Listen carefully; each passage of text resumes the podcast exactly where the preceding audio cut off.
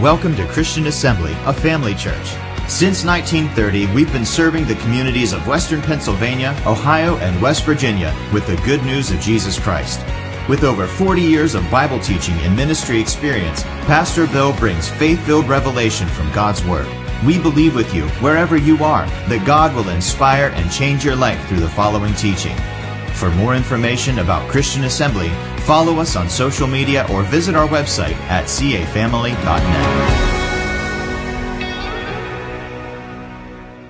Well, usually when people come and speak, they share a little about themselves, but I'm pretty sure most of you know a lot about me, but I'll just give a little brief about myself because it's amazing that I meet people that are new all the time and then I find out they're not new. They've been here for years, but because they don't drop children off in the back where I'm at, I don't get to know them. So I think they're new. So I'm Kristen Bridges, and I was born into this church. And Pastor Bill's been my pastor since I was six years old. And so uh, all the good word that's in me, Pastor Bill put there. So I'm so grateful, grateful for his life, grateful for his ministry, grateful for his, he, he's partnered with me personally through the years to help me spiritually to get to where I am. And, you know, there's just not enough words I can say of thanks for that. There's not enough words you can say to somebody to thank them for being a good pastor, for, for, well, I'm not going to tell you how old I am, but a lot, a lot of years since I was six years old, and I'm definitely older than six now. So I grew up in this church. I started helping serve. I helped my mom teach Sunday school when I was little, and then when I was um, a young, a young junior high, I helped on the worship and praise team here, and then I met this fantastic, good-looking guy, strong, intelligent, brave. Was there anything? I, was there anything I'm missing? Well, what was the other one? He's gonna let me he's gonna let me slide with a few things that I missed. I met this great guy and we got married. We went to Rhema to go to Bible school. And when I got back from Rhema, I was super excited. I had like a heart full of knowledge and a head full of knowledge and a heart full of, I was young. We'll just say that. And I came back and I was really excited to serve in the church. And I went to my dad and I said, I'm back from Bible school and I'm here to serve. Give me a job. And so I thought he was going to say, yeah, you can have this job or that job. And what he said really surprised me. He said, the church needs spring cleaned. You can start on Monday. and so I started spring cleaning the church with my grandma. And let me tell you, if you knew my grandma, she rooted out every bit of the evil dirt that was in this church. I mean, we scrubbed this church from top to bottom. And then from there, they, there was a, youth, a need with the youth, and so Will and I along with Brother Al Laura and the Umsteads, we packed up a big handful of teenagers and we went off into the woods to tent. Remember that, Brother Al? We went off into the woods to tent and camp, and I will tell you, I hate tenting. And that was the last time I ever tented again. I love Brother Al, but tenting is not for me. You're just cold and wet all the time, even if it's dry and 90. So we went tenting and we went, we were served with the youth and it was great. And then Will and I started to preach and evangelize and, and travel, and we did that for several years, often living out of our van in between churches because we just didn't have any money for hotels. And uh, I remember one time in particular, we were traveling in the south. It was early spring, and so we were living in our van in between one church and another, and we had to get a shower before we went to the next church. So we bathed in a creek. And I will never forget how cold the water is on your head in early spring in Virginia. So cold you get an instant headache. So we bathed in the creek. One of us was the lookout and we would holler if we saw someone coming, you know, that way, hiking down the path or whatever. And then before you know it, um, we had a little baby girl, Mariah, our first baby, and she just brought us so much joy. But having a baby made it harder for me to travel all the time, especially it made it harder living in a van. So We'll continue to travel a little bit. And once again, I was here more often to serve in the church and we started the bus ministry, which was a fantastic outreach. So many faithful volunteers. I mean, just so many people in this church poured their heart into those kids. And it was a beautiful, beautiful time. And in the process, then we had a second child, our little sweet Daniel, who just, he just was a child who gave me joy from the moment he was born. Just the minute he came into my life, he brought me so much joy. He's given a little yes signal. And to this day, he still gives us so much joy. We had Daniel, and then before you know it, there was a position available here at the church. The children's minister, Jen Hooley, was getting married and she was going to move. And I really felt like I should go and ask the pastor if I could have this job. You notice this time I was smarter. I just bypassed my dad. I didn't want to clean the church again, to be honest. So I went straight to Pastor Bell and I had a whole list of arguments prepared as to why he should give me a chance to do this job.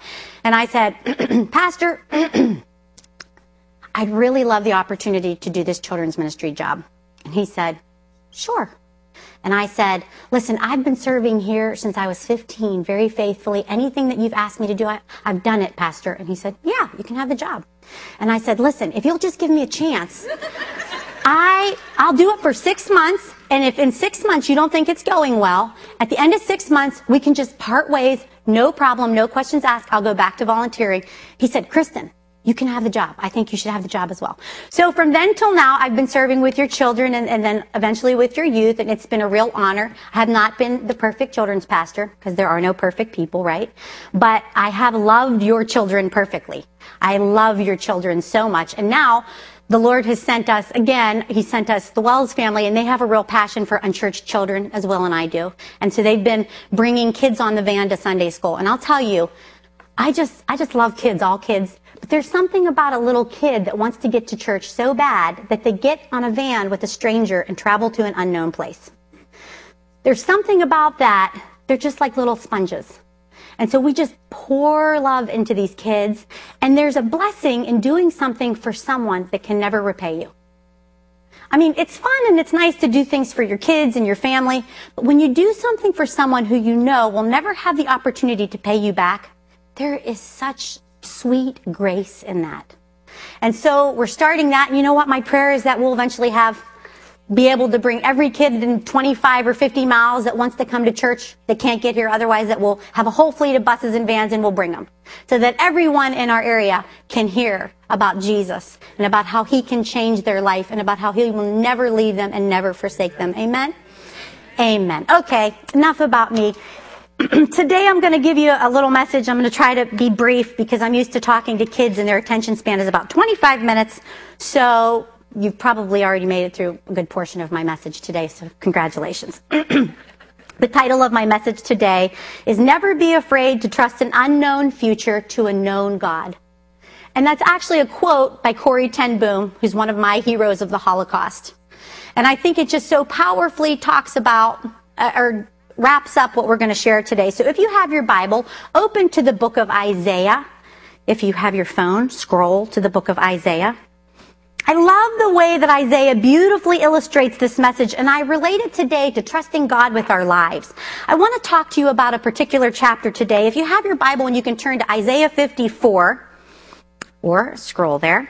But let me just give you some context here. Isaiah, by the way, the name means the Lord is salvation.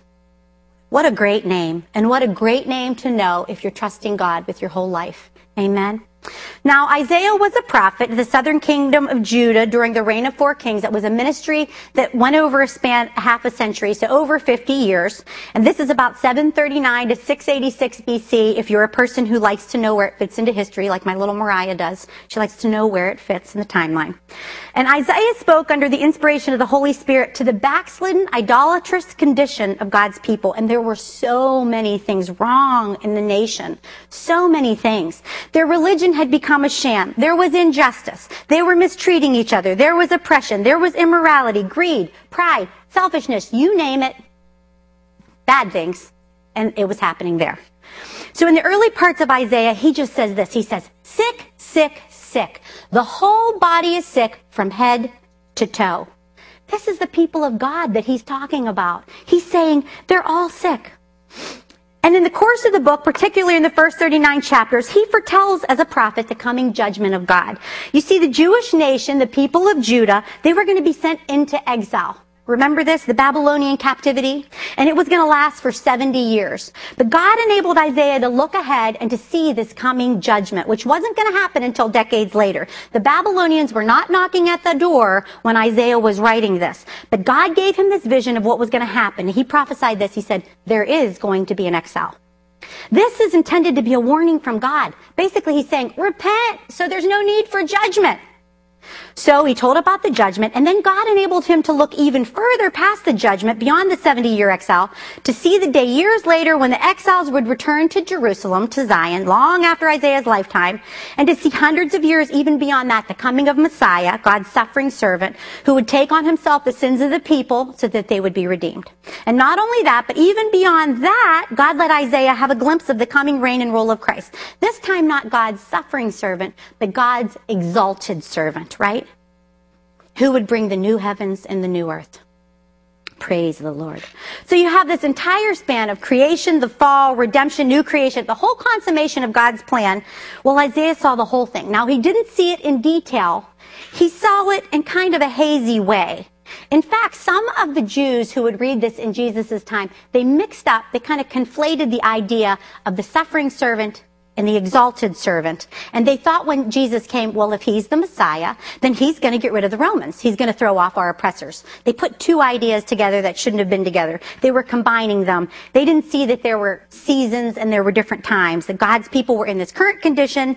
They'd be exiled for 70 years and then they would come back to the land. And hundreds of years later, the Messiah would come to the earth, God in the flesh, you know, the story, to suffer and die for the sins of mankind. Then he would go back to heaven. He would come long after that back to the earth to rule and preside over the new heavens and the new earth. So just follow me. I'm just giving you some context real quick. All of this is told in kind of a cloudy, foggy sort of way. You don't see clear details. In fact, some of the commentators debate about is this millennium, is this going to happen in the millennium, is it this or that? It's not clear, but you get the big picture. You get the sense that God wins and we win. Amen? Amen. So I don't think there's any Old Testament book that gives you a greater sense of the span of God's whole story that he's writing for his people. His whole eternal plan to rescue fallen man. So I'm going to give you a little clue here as you read Isaiah. Sometimes it's helpful to have Isaiah open and to also have Revelation open. Because these books have a lot of parallels. There are things promised in Isaiah that are fulfilled in Revelation. There, there are even scriptures from Isaiah that are quoted in Revelation. So in Revelation, we see the climax of God's great story, right? We see the fulfillment of all of his promise. So that's some context for Isaiah. So let's go back to Isaiah chapter 54. Now, I'm not going to do this passage full justice. I just want to give you kind of an overview, a sense of what we experience in the chapter and how it relates to the theme of we can trust God with our whole life. Amen.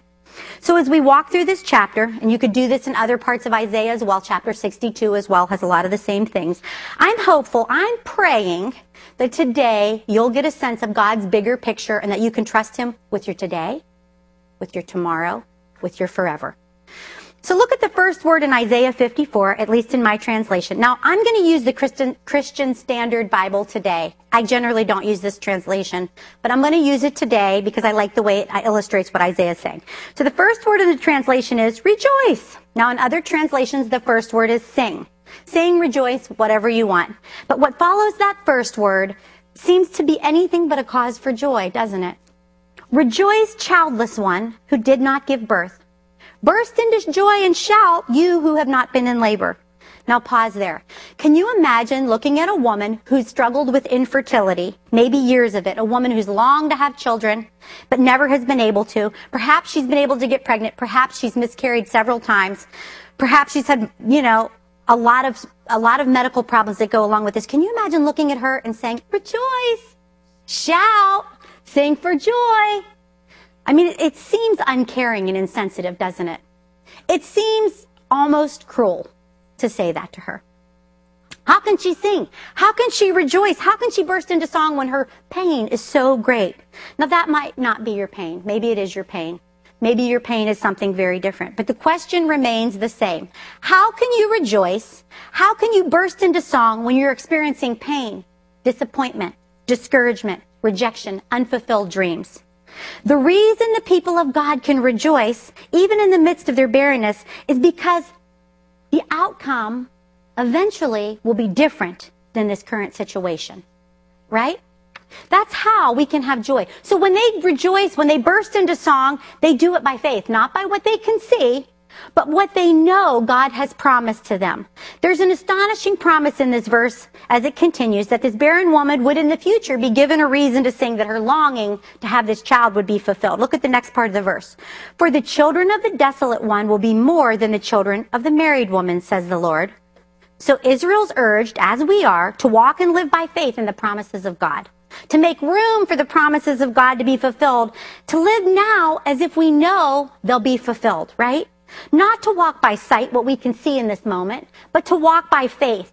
To this barren woman, he says this in verse 2 Enlarge the site of your tent. Get a bigger house. Get more bedrooms. That's my paraphrase.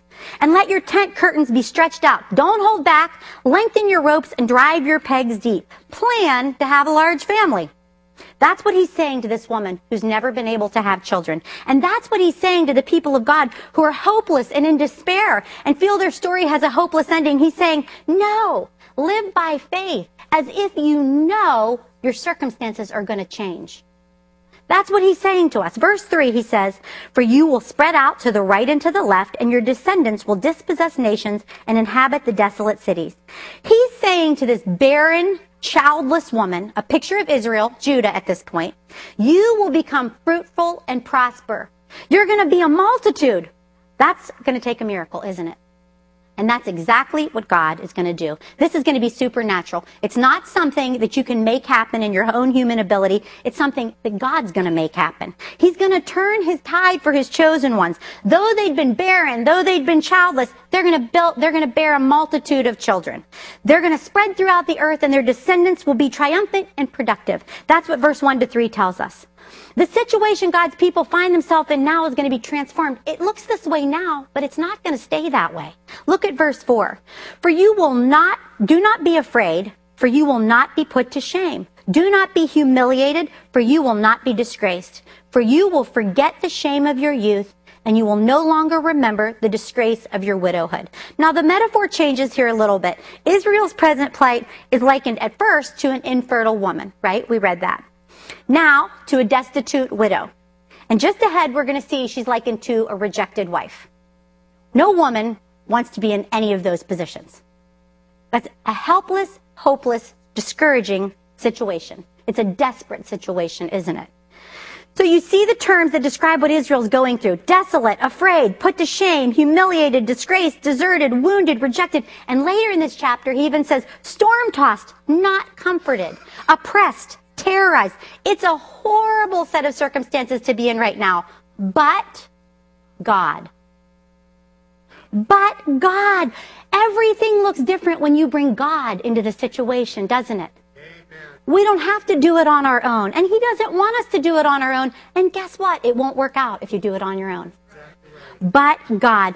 And so in verse 5, it says, Indeed, your husband is your maker. That's a capital M there. The shame and disgrace of their widowhood will be removed, for your husband is your make- maker. God is the faithful husband, even when we're unfaithful, which is why she was likened to a widow, because she'd been unfaithful to God. He's saying, it's your sins have caused this. This is your fault that you're in this situation. But I'm God and I'm faithful. I'm your maker. I'm going to be the one who redeems you from this bad situation. He says, His name is the Lord of armies and the Holy One of Israel is your Redeemer.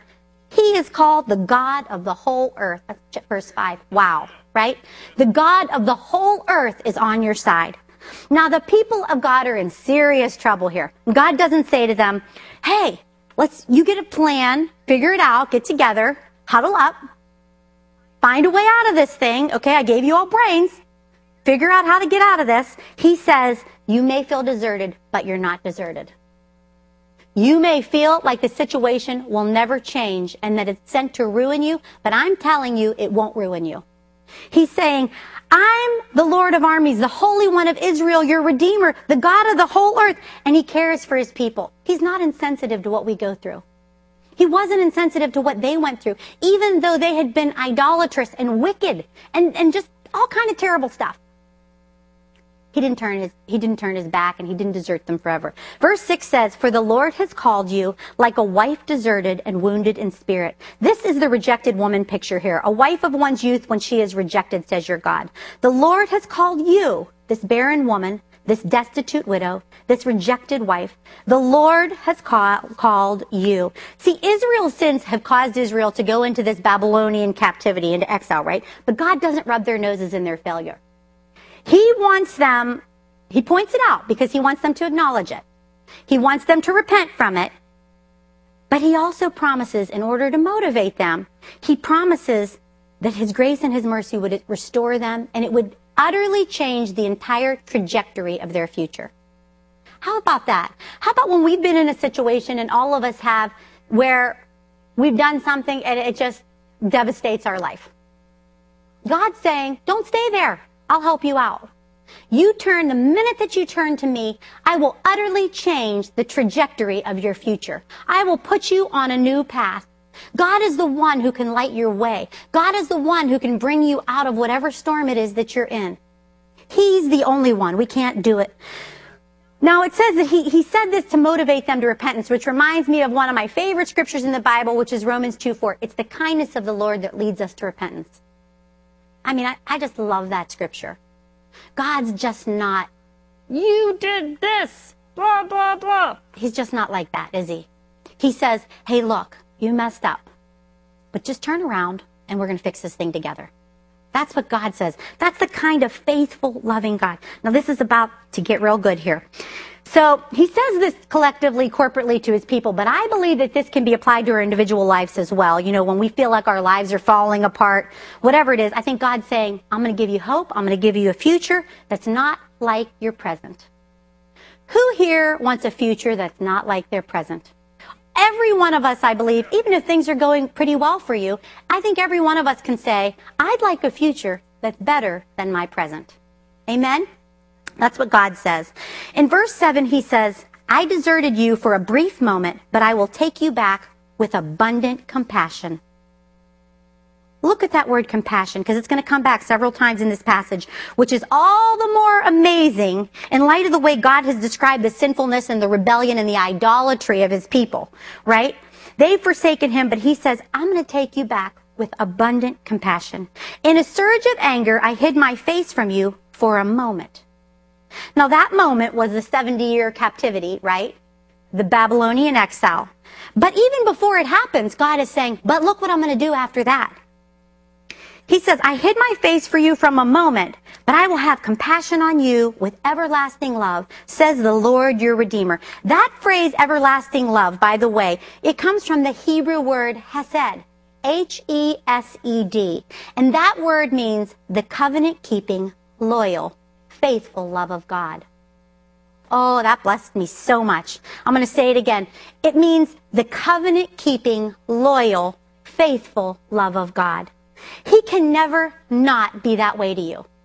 That's just who he is. He says, I will have compassion on you with everlasting love, says the Lord your Redeemer. By the way, the end of verse 6 says, your God. The end of verse 8 says, the Lord your Redeemer. The end of verse 10 says, your compassionate Lord. That says to me, when you're in trouble, Listen to what God says. Don't listen to what your circumstances are saying. Don't listen to what the people around you are saying. Certainly don't turn on the news. It says, listen to what God says because He is compassionate and redeeming and faithful. So God, it seems like in this passage He's deserted His people and He's hidden His face from them in discipline. But His anger is but for a brief moment in verse 7 and verse 8. For a moment. What will last forever is not His anger, is not His discipline, not His chastening, chastening, but His compassion is what will last forever. His covenant love, His hesed, that's what will last forever. Though they've sinned against him and they rightly deserve the wrath that they're suffering, he's going to have mercy on them. Why? Because they deserve it? No, they don't deserve it at all. They've been entirely wicked. It's because it's his nature. He is your compassionate Lord. That's what verse 10 tells us. And speaking of his covenant, his character, he says in verse 9, For this is like the days of Noah to me, God says, when I swore that the water of Noah would never flood the earth again. Now, Noah was a judgment era, right? He's talking about going back to that period of judgment. He says, I swore it would ne- that I would never flood the earth again. So have I sworn now, God's covenant, that I will not be angry with you or rebuke you. Then verse 10, one of the most amazing verses in the scripture says, Though the mountains move and the hills shake, my love, my hesed, my eternal, everlasting, covenant keeping love will not be removed from you, and my covenant of peace will not be shaken, says your compassionate Lord. This is why we need to counsel our hearts according to God's word, right?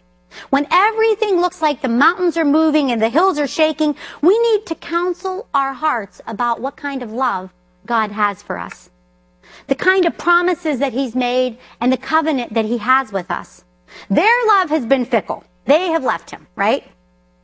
They went after other gods. But His love is steadfast and unchanging. No matter what they do, He's going to keep His promises. His love will not be removed from them, and nothing they can do, nothing anyone else can do, will ever shake, threaten, or nullify his covenant of peace. Wow. Thank you, Jesus, right? Thank you, Jesus. So he's used these word pictures, three of them, the analogies of a childless barren woman, a destitute widow, and a rejected wife to describe his people. And now as we go to verse 11, he talks about the condition of Jerusalem, the capital city, the place where the people come to worship the Lord. So Jerusalem is often used as a symbol or a picture of people coming into the presence of God. So he uses it as picture of the capital city, and the city's been under siege. It's been ransacked by enemies, and he says this too is going to change when Messiah brings his kingdom to earth because of his compassion. So in verse 11 he says, "Poor Jerusalem, storm tossed and not comforted." Now that's a picture of the judgment to come when the Babylonians would come and when they would place Jerusalem under siege. It would be widespread havoc and destruction. I mean, the holy place where God met with his people, it was going to be destroyed, right? Totally ransacked. And the people would grieve the loss. They should have grieved the loss before they sinned, right? So that this never happened. So they should have grieved the loss before they went after other gods and they wouldn't be in this situation. But God's wanting to discipline them just so that they'll return to him. God's discipline of people is not punitive. It's restorative. Right? It's not inflicting or intended to punish someone.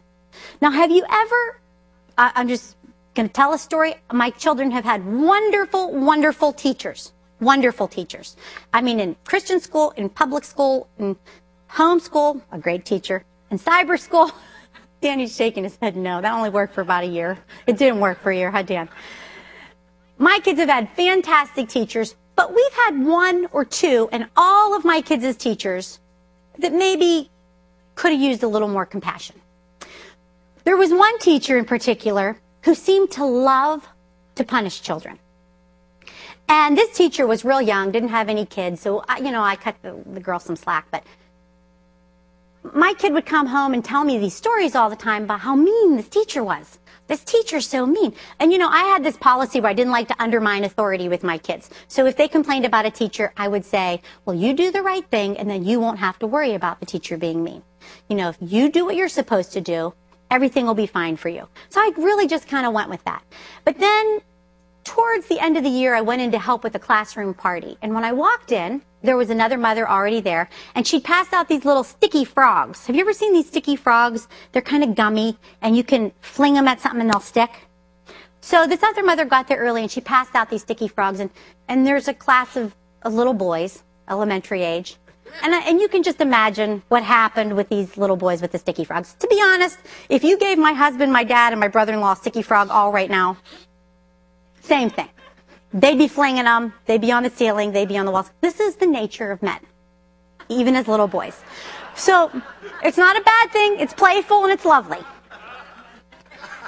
They took their sticky frogs and they just started flinging them at the ceiling. Now, I mean, the sticky frogs are just, they're garbage. They're junk. They're, they're going to fall off the ceiling eventually because the stick doesn't last that long. But this teacher became incensed and she started yelling at these little boys in this room. And I was watching her thinking, she's enjoying this. She told those little boys in that room none of them could participate in the party. The party didn't even start yet. We just got there. Nobody could participate in the party. They had to sit in chairs and watch the party because they took these little frogs and flung them at the ceiling. Now I'm thinking, this lady is not nice. She is enjoying punishment.